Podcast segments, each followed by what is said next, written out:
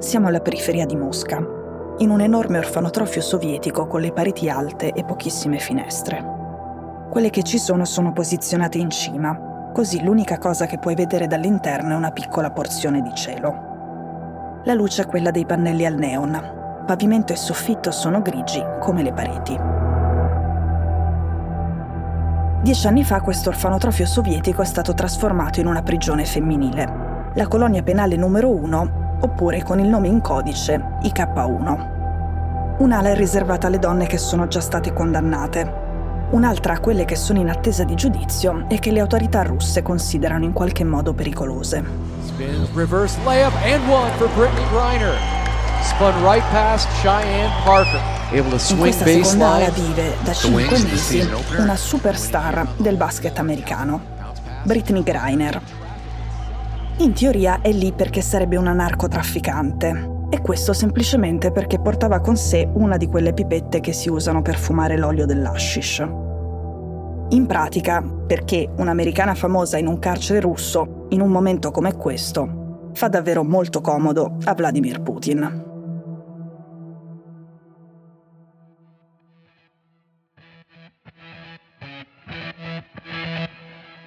Sono Cecilia Sala e questo è Stories, un podcast di Cora Media che vi racconta una storia dal mondo ogni giorno.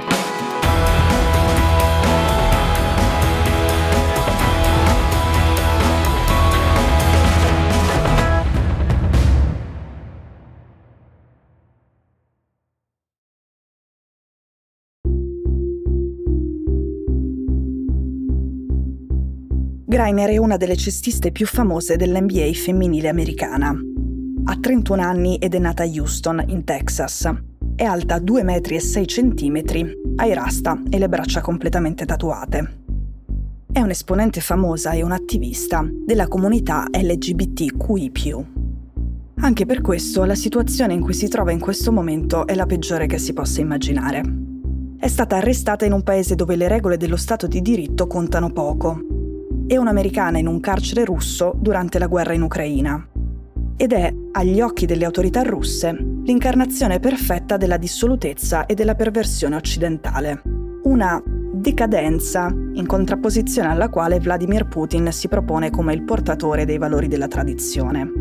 È una sua grande battaglia e ne abbiamo parlato nell'episodio 102 che si chiama Il patriarca della guerra.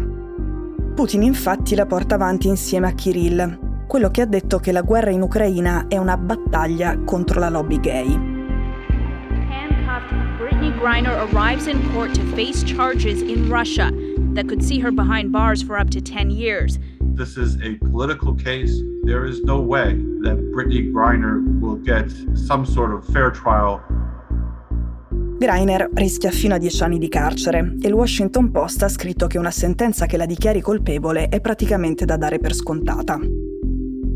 Venerdì a Mosca c'era l'udienza da cui avremmo dovuto capire qualcosa in più sul suo destino, ma questa udienza è stata rimandata a giovedì prossimo. La motivazione ufficiale è che alcuni testimoni non si sono presentati, ma è possibile che sia solo un modo per tirarla in lungo e vedere se nel frattempo si ottiene qualcosa e cosa.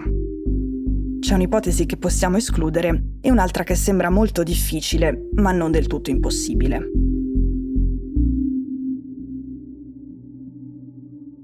Cominciamo dall'inizio. Lei è stata arrestata all'aeroporto internazionale di Mosca dopo la perquisizione in cui le hanno trovato quelle cartucce per la pipetta. Questo è successo a metà febbraio, cioè poco prima dell'invasione dell'Ucraina. Forse l'avrebbero arrestata comunque, forse lo hanno fatto proprio in previsione della guerra e di quella che sarebbe stata la reazione americana. La notizia poi è stata data all'inizio di marzo e nessuno ha creduto alle motivazioni ufficiali in generale non è un fenomeno nuovo. Ci sono molti esempi di arresti pretestuosi di cittadini che vengono da paesi che, per usare un eufemismo, non sono considerati paesi amici. Poi servono come moneta di scambio e servono per ricattare. Ci sono approcci diversi a questo genere di eventi. Gli Stati Uniti e il Regno Unito sono famosi per non pagare riscatti in caso di rapimenti e per non fare concessioni e sconti in casi come quelli di Greiner. L'Italia ad esempio ha un'altra politica. Negli scorsi anni è capitato che ci fossero un cittadino inglese e contemporaneamente un cittadino italiano rapiti dall'ISIS e che a un certo punto l'italiano venisse liberato e l'inglese ucciso.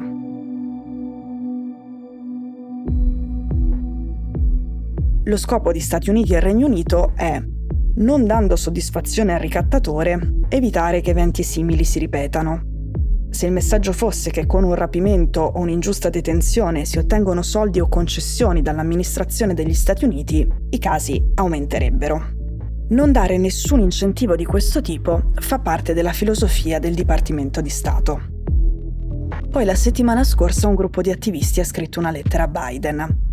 Bisogna fare subito un accordo per riportare immediatamente Britney a casa. La lettera sta girando molto ma il Dipartimento di Stato sembra proseguire sulla sua linea e vuole parlare il meno possibile di questo caso. Le rare volte che lo fa, lo fa in questi termini. Il portavoce Ned Price ha detto Trattare un'ingiusta detenzione come merce di scambio rappresenta una minaccia per la sicurezza di tutti gli americani che viaggiano, lavorano e vivono all'estero. Greiner però non è solo una cittadina americana in un carcere straniero, è la più famosa tra i cittadini americani ingiustamente detenuti all'estero. La pressione sul governo americano è più forte che in altri casi. All'inizio abbiamo detto che esiste un'ipotesi per liberare Greiner impossibile e un'altra molto difficile, ma non completamente da escludere. Quella impossibile che gli Stati Uniti cambino di un millimetro il loro atteggiamento rispetto alla guerra e rispetto alle sanzioni. Quella difficile è una specie di scambio di prigionieri dove, però, la prima è una cestista con una pipetta per l'ashish. Il secondo è un uomo condannato a 25 anni di carcere negli Stati Uniti perché, dopo il crollo dell'Unione Sovietica, pagava mazzette per rubarsi pezzi di arsenale dell'Armata Rossa e poi li rivendeva a dittatori, gruppi criminali e gruppi terroristici di tutto il mondo. Lui si chiama Victor Butt, soprannome mercante di morte. È un personaggio che meriterebbe una puntata a sé.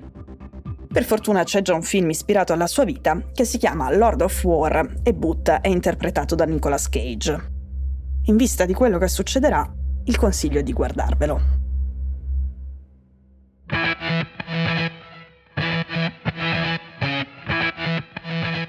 Stories è un podcast di Cecilia Sala prodotto da Cora Media.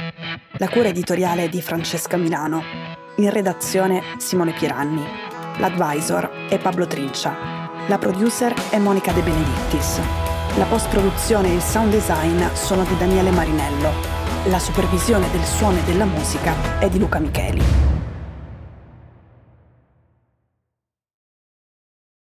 Questo episodio è stato prodotto e sviluppato insieme a Spotify Studios.